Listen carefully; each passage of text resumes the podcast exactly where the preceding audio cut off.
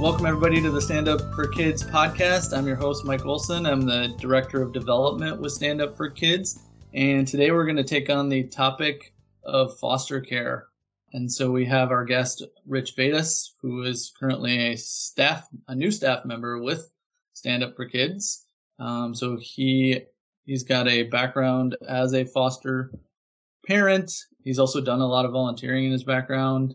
And we'll get into the ins and outs of Rich. But but welcome, Rich. Thanks, Mike. It's good to be here. Um, it's exciting to be able to share a little bit about my experience in the foster care system and my work with Stand Up. So, okay, cool. Yeah. So, I guess let's just jump right in with why did you decide to be a foster parent? The short answer is probably because we're crazy. Um, my wife and I have raised four kids. I, I, we still are raising four kids, but a, a, few years back we had we looked around and our kids were all um, teenagers, and soon, like some of them were already aging out. Uh, my youngest son now at 17, looked around this big old house and we were spending a lot of times by ourselves and just with our dogs and we said well how do we how do we use this this space? Can we use this space better? And, and instead of you know remodeling or moving into a smaller place, we we decided to foster. So we had we had talked about it for a few years, and we had looked into it, and um, it just it just seemed like at that time that the timing was right, the need was great, and so we decided to dive in and and see what it would be like for us to to be a part of it. So yeah. So what did you know about foster care going in? Um, I'm just thinking about myself and I know very little about it. So to jump off the deep end on something like that, uh, I would imagine there's a lot of research on the front end to figure out like, what am I getting myself into? Yeah. So initially, not a whole lot. I mean, I had read an article, I think in the Orange County Register at one point about the need for foster parents, and we had done a little bit of research um, on on the need and kind of some of the profile.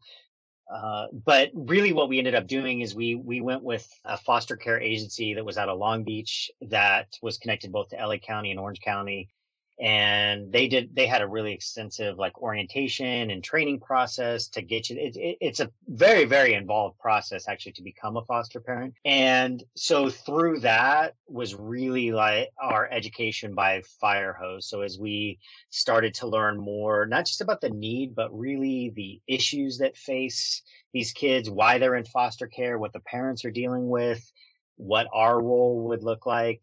And that was a total of 40 something hours of, of training and orientation and, and along with all these other steps that you have to do in terms of preparing your house and your cars and all of these other things way more than we ever had to do to become parents on our own. Um, becoming a foster parent was actually quite quite difficult. And even after all of those steps and the fire hose of information and training and resources, we felt like we were marginally prepared, but uh, by the time we got kids in our house, it, it didn't feel like we were prepared at all. So, yeah. So that, I mean, to, that sounds like a lot of hurdles and it would be intimidating. Um, so you've got to, got to be something there that makes you really want to do that. Can you speak to that? Absolutely. Yeah. So I, I think, you know, when it started off, it was one of those like kind of pie in the sky, you know, there's a need out there, there's kids that are hurting. And as you start to go through the training process and you start to hear stories of families and kids that are, that are suffering and you, and you realize that the advantages and the things that you take for granted in your life in terms of, you know, stable housing and, and money and food and healthcare and all, all of these things that you know over time you just you're you're accustomed to in your life. And then you start to see that how different it is for so many people and what that effect ends up happening on so many families. And these kids and then you start looking at the kids and they think without intervention the cycles that they the trauma that they endure and the things that end up being a part of their life not just as kids but ongoing. And you think is this something where we can make some kind of difference in their lives and help break some of these cycles um, by being a part of their lives? And so that became i think as we heard more stories and you hear more you, you start talking to people that are doing it currently and you think okay this is going to be really hard but this can also potentially have a really big effect on a child's life. And for us, that was, that was really the linchpin of why we decided to, you know, fully commit to it and, and jump in. Yeah, because I feel like there there's a lot of people that you know want to help fix the world and want to do good things. Some people write a check to do that. Some people volunteer to do that. Some people take a 40 hour training and go through a lot of bureaucratic paperwork and vetting and uh, then have a stranger live in their house for X period of time. So I guess kudos for you for, for wanting to do something like that. I guess like I still have a lot of questions. Like what what uh where does where to start with that?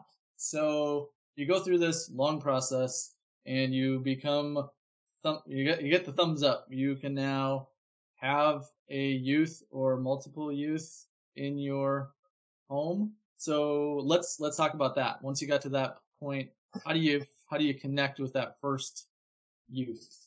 So that whole part is where I think one of the first moments when we realized like how crazy the journey was going to be because everything is presented as you go through training and orientation. It's it's very organized and very, you know, this is the process.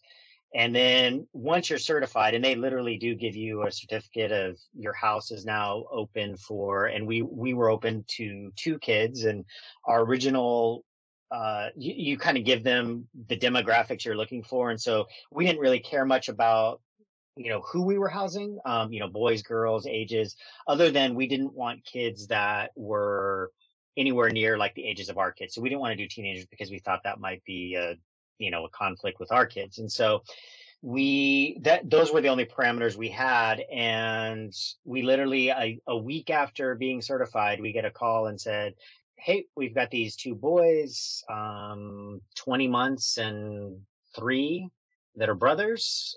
Can you take them?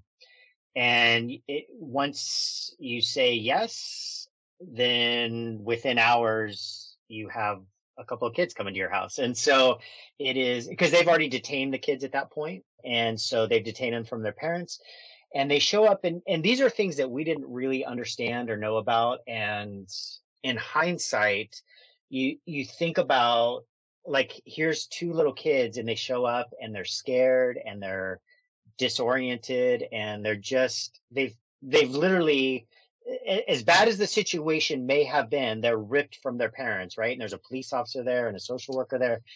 And um, they show up with us. And, you know, obviously for us, all we want to do is love on them.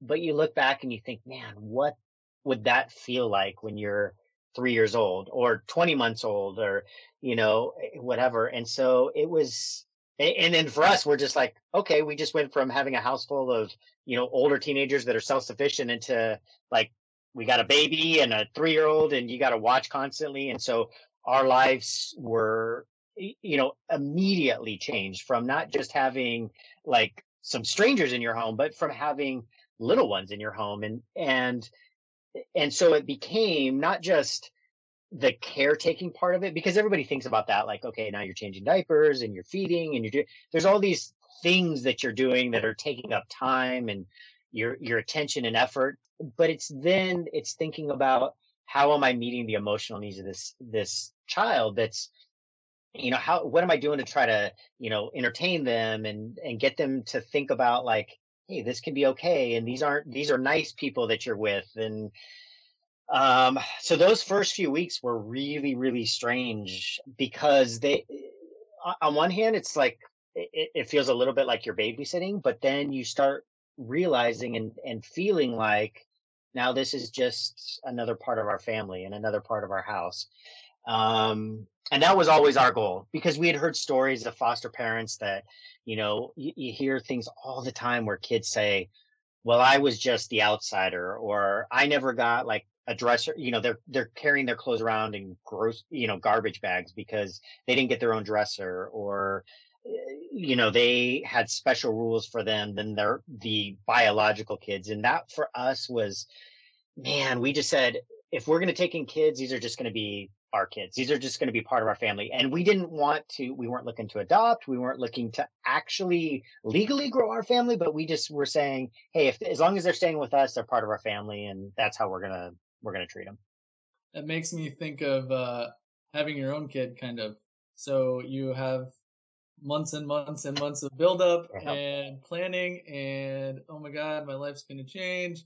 But at the same time, you have no idea what you're about to walk into and then a baby comes out and your life is forever different.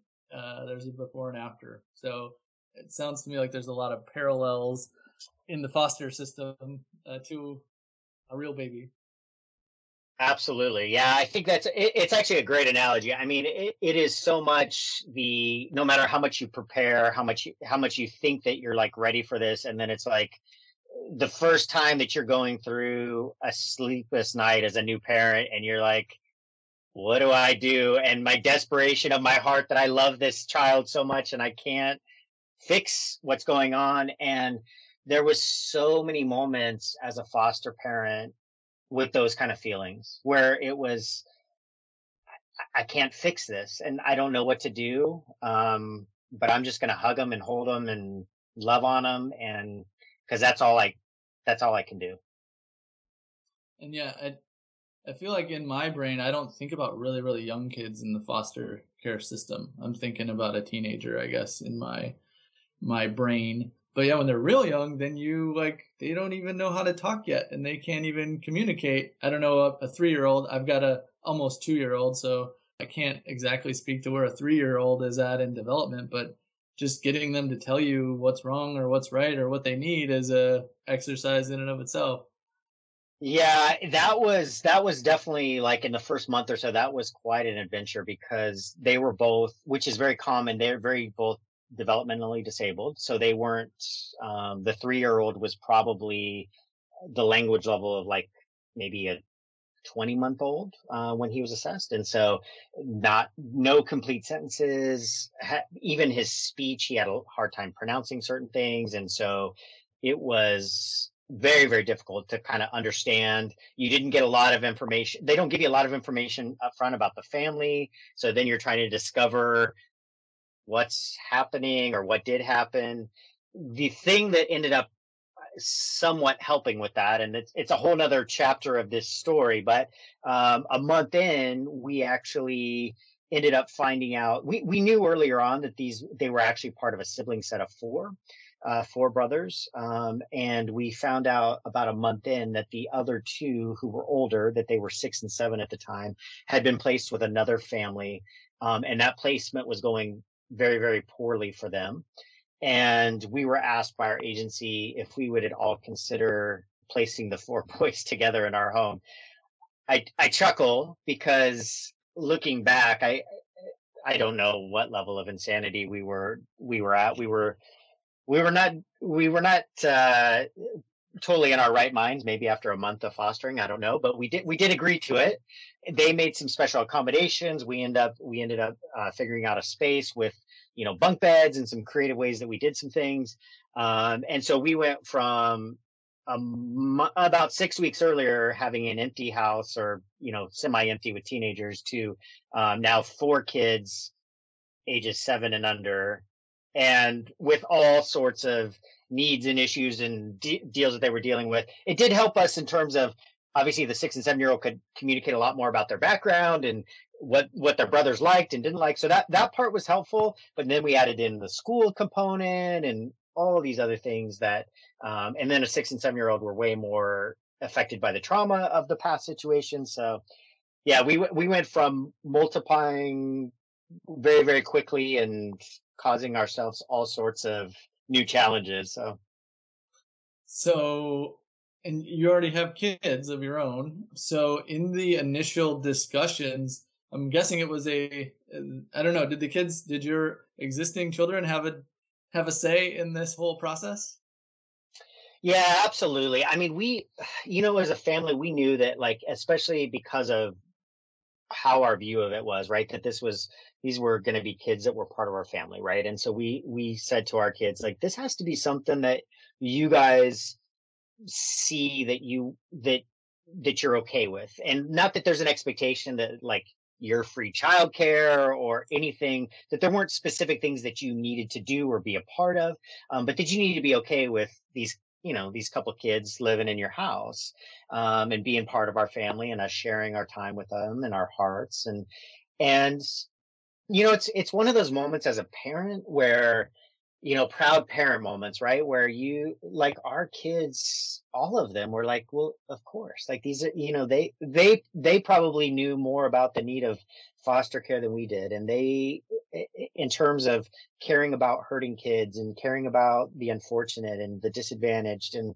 they they all said well of course. Um funny enough as the kids came in and became more and more a part of our family um, we regularly saw our kids having that same type of relationship that we were having with these boys, which was as family. And so they were, they were offering like, Hey, can we take them to the park? Hey, can we go, you know, take them for ice cream? Can we do, do these things with them? And so it was amazing, um, in my own kids' lives to see not just their desire to you know take care of these kids but i think some of the realization that like that what real issues can can really happen in childhood right? That they had had a fortunate middle class you know upbringing never never really wanted i mean they would say they wanted for things but never really wanted for anything right? And they saw these boys that were like great kids, great hearts, and yet had come from so much disadvantage and so much hurt and so much pain. Um, and I think it, I think it really had a big impact on their lives and their perspective on humanity and their own, their own upbringing too. So. Yeah. Cool. And you chose, so let's again go to the origin story. So you decided you wanted to do something like this and you chose foster care versus adoption. Um, so there's a temporary nature to foster care that is not there with adoption. Did you consider uh, the adoption path?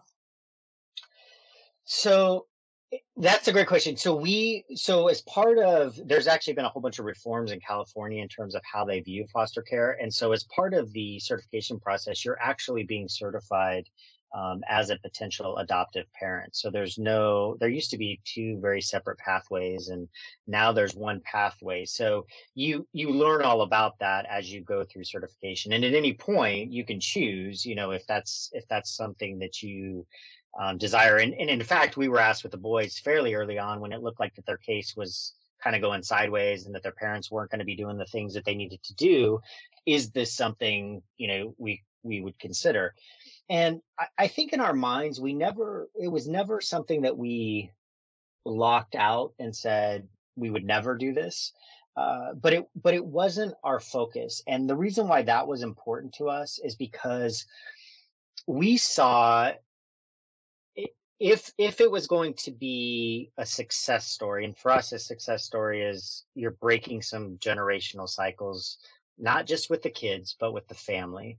And you're helping to restore a family to a better, a better spot so that they can journey forward together and be better together.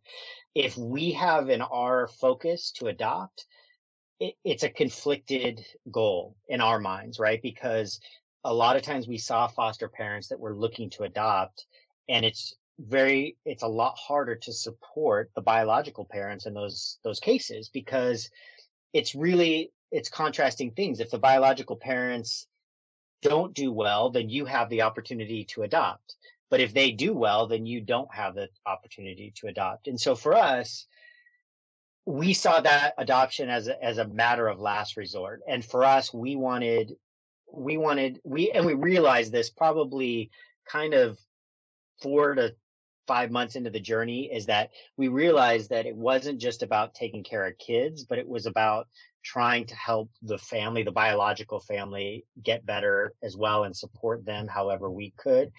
And, and that's really where our journey took us that we ended up mentoring the mom, uh, the biological mom. It's certainly not a, it's not a designated part of foster care, but that was for us as we saw like, Hey, if these boys are going to have a long-term chance of success and breaking these cycles, mom's got to have her act together too. So. Hmm. Okay.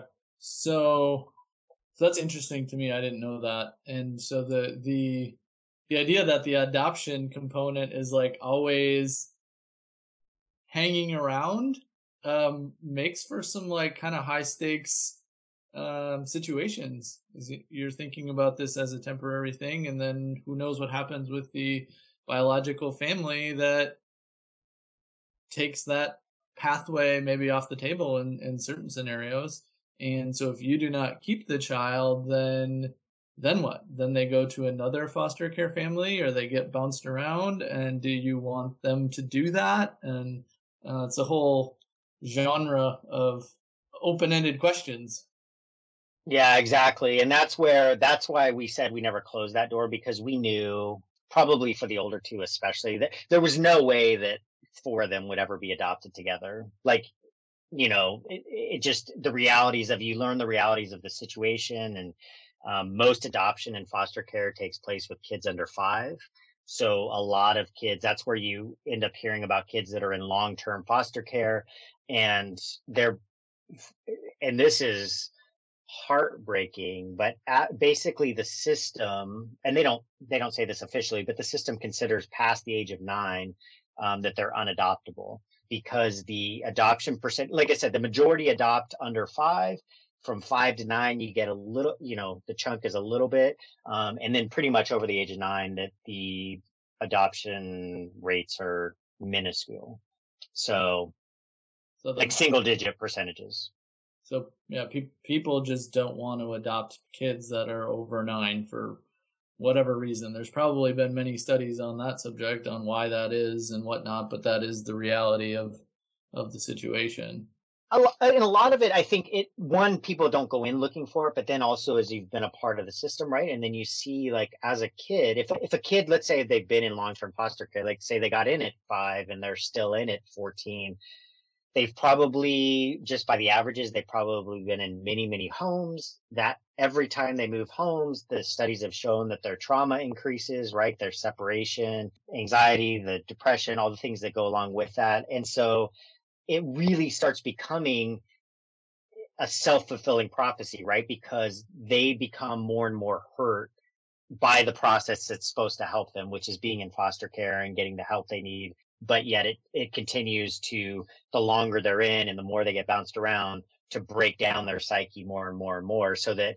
in a lot of ways they do become unadoptable for people that look and say, well, they're too broken for me. And what a horrible like view of of a child of a human to say they're no longer redeemable they they can't be a part of a family anymore because of everything they've been through. And that was just heartbreaking to to think about. In fact we've actually even though we've stepped away from foster care now we've actually talked about in the future the long-term future as our kids get older is potentially looking at doing fostering for older kids because it is especially with the older ages it's so broken. Yeah but i guess i mean if you look back at yourself when you first got into the foster system and you're you don't know what you're doing and you're a little intimidated in the first place so taking on a older youth that is going to be more of a challenge um, is you know the, just the reality of the situation a little bit is that you know it's it's not the first place you're probably going to go which is unfortunate. Very interesting so I guess my question is the temporary nature of foster care.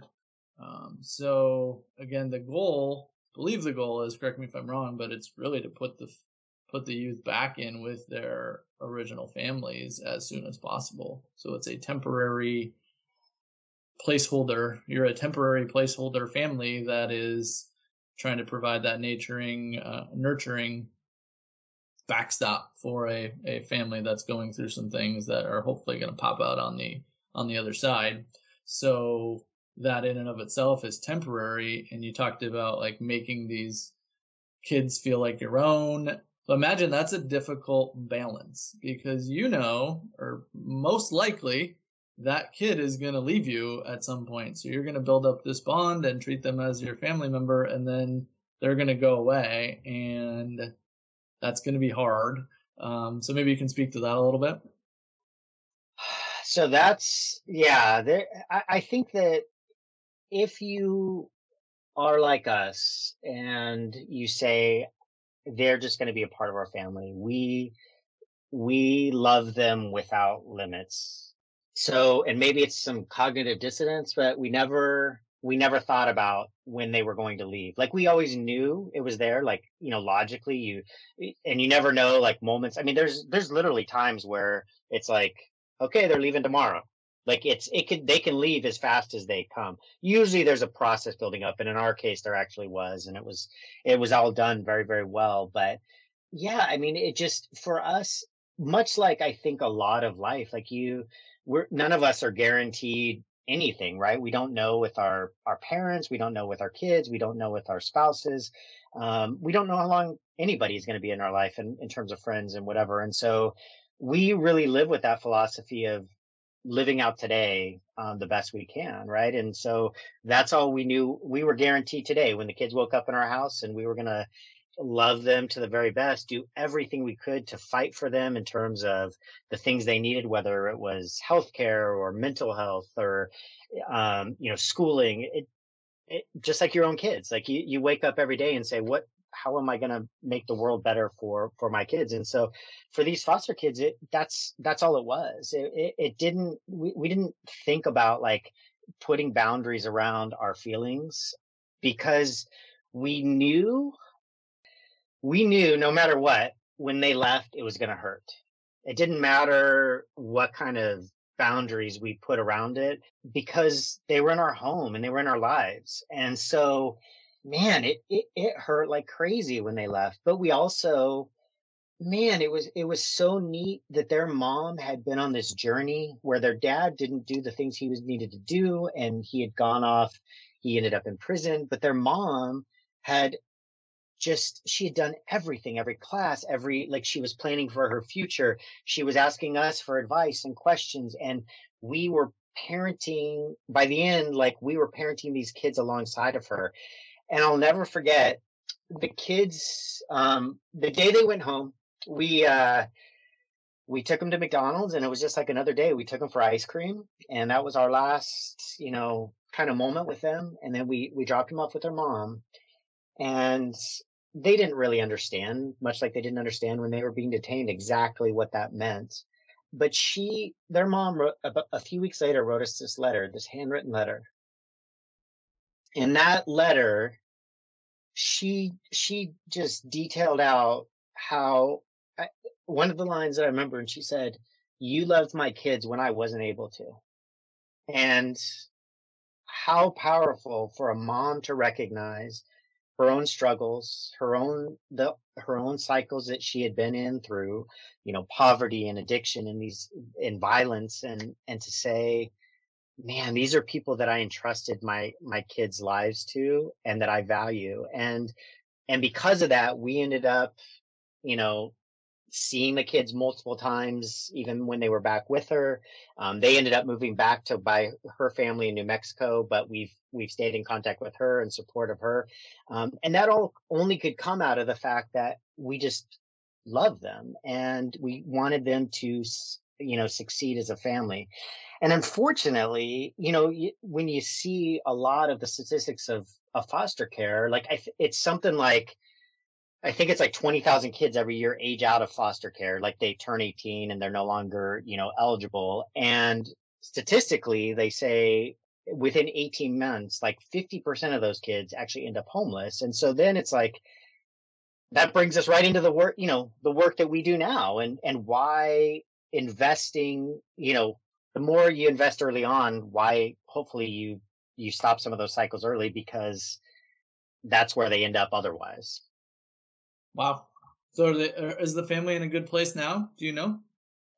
They are, yeah. She's mom has gone back to school to she was working as a waitress and she's gone back to school to I think some kind of an accounting program and they're living with her brother, her parents are in sight, the kids are all, you know, they're doing they're doing okay, you yeah. know. So uh yeah. yeah, so it's I mean just think about the impact that you're having on that family and those kids are going to grow up and they're going to have a family and the love that you poured into them in that period of time when they really needed somebody the most i mean who knows how that's going to manifest itself over the course of time. So it's it's really cool. Yeah that's what you hope for. I mean you know everybody always talks about like it's you can look back and this was something that was always in our mind because we had talked about like think back of like as a kid even like people that were important to you that like those people like they may not remember like our names or even all the specifics but you remember people that as a kid that had an impact on your life in a positive way and so we hope that yeah like it's it's something where as bad of an experience as it is for a kid to be in foster care um, and away from their family even if their family is not doing great that hopefully they can look back at that time and and there's things that we did that were long term yeah good for them. Cool. Uh, and so yeah so you had a journey in the foster care arena um, and i know we could we could spend much much longer uh, with interesting conversation there but eventually that time ended and not too long after that uh, you found stand up for kids and I, i'm guessing that's not by accident uh, maybe you can share just a little bit about how how you connected with Stand Up for Kids. Absolutely. So I for for us as a family, and I always include my wife as part of this, is that we we just believe that there's far more to living each day than just thinking about ourselves and and and how do we i mean it can seem very kind of pie in the sky, but how do you make the world a better place? And I know you alluded to like, or you talked about like, you know, do you give time or money or whatever it might be, right? And so, uh, one of the things that brought us to this to to stand up was understanding that I I wanted to be involved in an organization that was looking at the same kind of missional type things that that we believed in which was you know helping to break some of those cycles with youth that lead them to the place of being homeless or having housing uncertainty. And one of the things that I felt like made stand up so unique as I researched different organizations was they weren't concerned with just addressing the actual issue of housing because that's that's one part right? And it's an important part. Obviously we you get people in housing it makes a difference but it's all of the things it's addressing that whole person right? And and looking at them and saying what are the things that got you here? And what are the things that are going to keep you from having to ever go back here if we if we walk this journey with you? And that's you know the whole you know the stand up journey is you know figuring out can you be self-sufficient? And in order to get self-sufficient you got to look at you know your past and your mental health and your physical health and your all of the the things that are part of that. And that was exciting to me to be able to say you know being able to have impactful type work and direct work with with youth not maybe housing them in my house but like having that impactful um part of their lives where again somebody they could look back on and said this is somebody that is actually cares about me as a person and wants better for me as a person. So yeah, so so yeah, a lot of parallels with our organization and and the fostering ideals that foster parents would have. Um, so just to, I guess, I'm gonna summarize your journey with Stand Up for Kids and correct me if I'm wrong. But you found us, you found us originally with your research, and then you came on board um, as a as a mentor.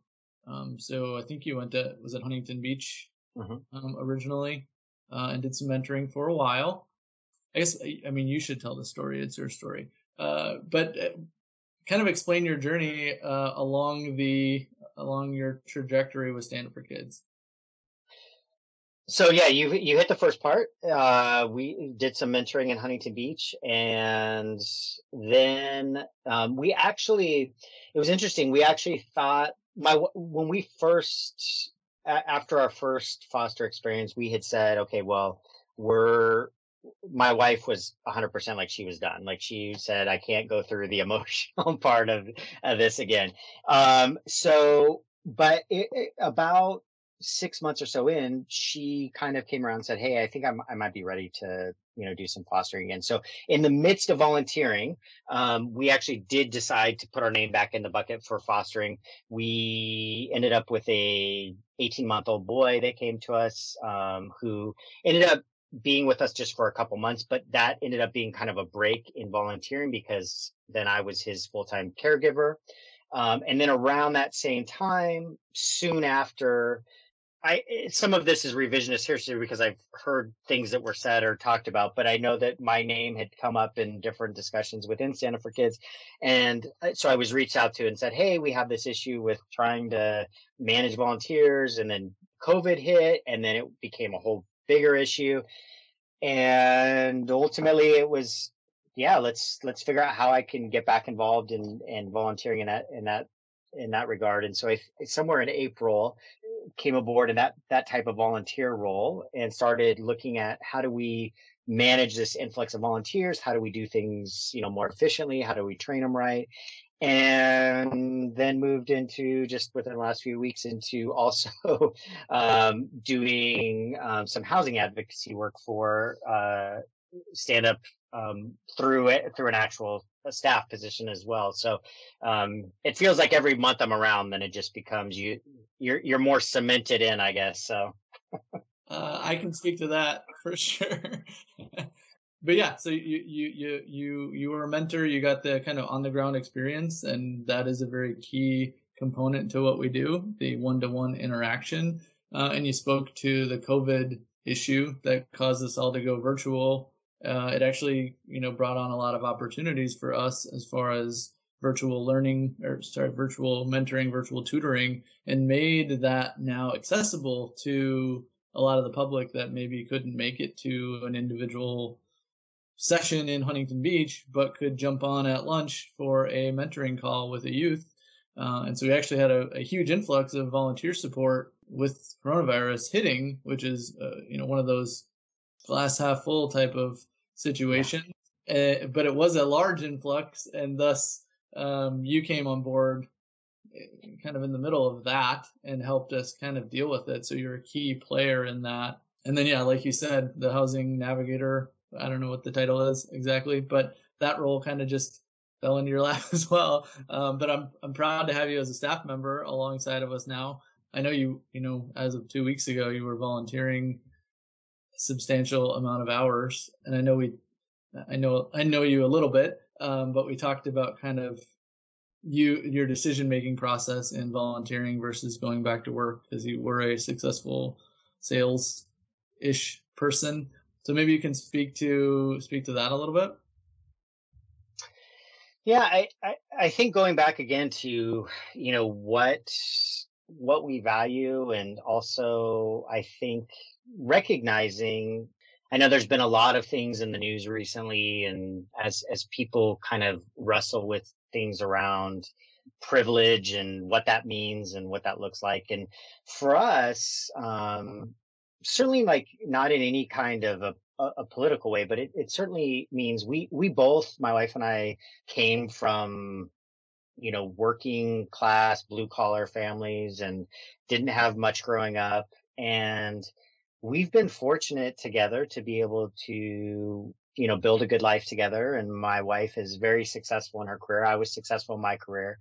And as we got to the point a few years ago through some other life circumstances where i wasn't working for some other reasons and then once i was able to again it just as we talked about it it just represented do we want more for ourselves or do we want to be able to give my time in ways that could actually benefit others and and we know, um, man, we're, we're, that is where, when I bring up the word privilege, we know that we're privileged to be able to make that decision that we know some families, that's not even a consideration. And, and so we don't, we don't take that lightly. It's not something that, um, I talk to a lot of people about or we flout, but it is, it is just something that it was in our hearts to say, look, if, if we're fine and, and good from a, a financial standpoint with, with her working, then how can I give of my time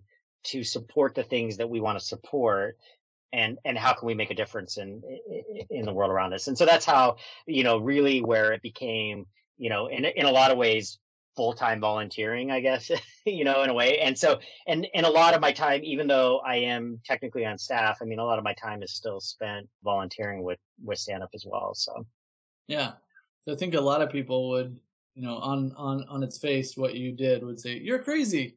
You could, you could go make a bunch of money. You're really successful sales guy who could probably make a ton of commission. Um, and you made a conscious choice to say, you know what, that's, it's not the best use of my time maybe or um, i think i i can i can leverage my skills and you know give more meaning to my life. And so that to me is not not crazy. It's a it's a calculated decision that that you made and you know i'm i don't know do you have any at this point do you have any second guessing of that decision? And i guess you can always go back if you decide you want to, right? Yeah.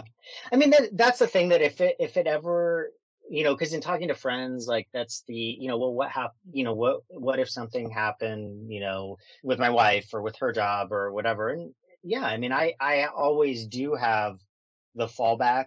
Um, but, but we've also talked about and thought like, it wasn't so much about like the money consideration. It, it's kind of like akin to the, the fostering situation. It wasn't like w- when you're giving, you're just giving not out of consideration of what might happen. And so volunteer versus non-volunteering, it wasn't so much about, it wasn't just considering the money part of it. It was considering what was meaningful to me and doing meaningful work. I, I just never like for me, um, it wasn't, it wasn't meaningful what I was doing and selling and, and being a part of the field I was. It was it was earning a living, which is fine. And that there's nothing, I don't disparage that at all. But for me, um, I had come to a place in life where I just, I wanted to have more meaning in, in what I was doing. And so that doesn't mean like, I'm not like, well, I can't work because that's, you know, it's not like an opposition to earning money or anything like that. It's just to say, whatever I'm doing, the work that I'm doing, whether it's as a volunteer or being paid for that, I wanted to align with what I care about, which is, you know, helping the marginalized of, of our world. So.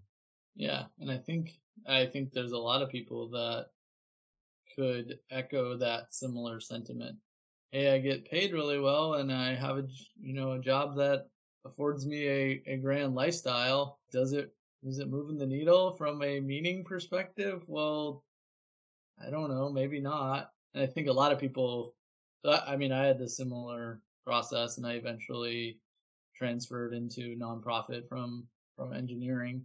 I think a lot of people, um, a lot of our volunteers could probably echo a lot of the similar sentiment where, hey, they still got a full time job, but they that they that they need for their financial well being, um, but they still got that big heart that they want to leverage um, in the best way possible to make as much impact as they can. So yeah, that, that's maybe the good place to close this out. Maybe you can share so for those people that are listening right now that, you know, want to do a little something, want to give back, and you as the volunteer coordinator person, maybe you can speak to kind of what's what we're looking for right now from a volunteer and kind of what's what's coming down the pike this fall.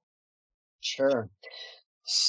For us, you know, and my my view on all of that is I think you know we all have we all have different talents we all have different resources we all have different passions and it's never about equality in giving. It's about, you know, what's meaningful to us and what we're able to do at a time. And so to your point, there's people that are working full-time jobs and they're able to volunteer for an hour a week.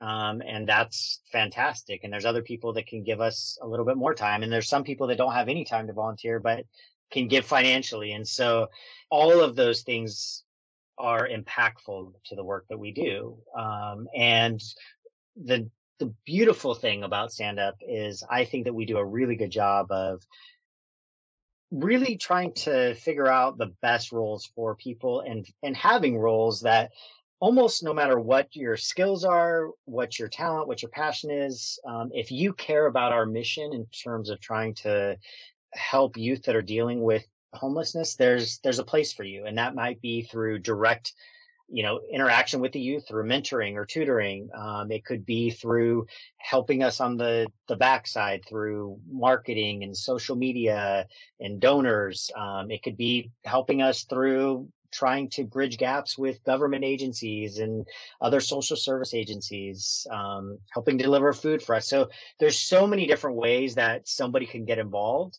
And really all it takes is is that desire to be a part of doing something bigger than yourself. And we train you as you know and and we will give people the resources they need. Uh, the thing that we can't give anybody is do you do you have a heart for the work that we're doing? And if you do then you know reach out and we'll, we'll find a place for you.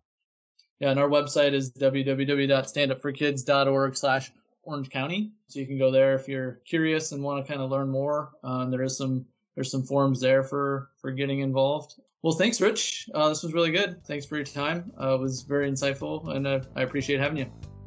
Thanks, Mike. It was great. Thank you for listening today to Listen Up, the Stand Up for Kids podcast. A big thank you to our production team consisting of associate producer Billy Quinn and editors Fariba Kauka, Pablo Ortega, and Michelle Bernay. Find us on Spotify, Google Play, iTunes, and wherever you get your podcasts. If you'd like to support Stand Up for Kids, please share this podcast with family, friends, and colleagues also, check out our website at standupforkids.org slash Orange County, and you can email me directly at michaelo at standupforkids.org to learn more. Please also consider a donation to help getting kids off the streets. 95 cents out of every dollar donated goes directly to support our kids. I'm your host, Michael Olson, Director of Development at Stand Up for Kids Orange County. Thanks for listening and have a great day.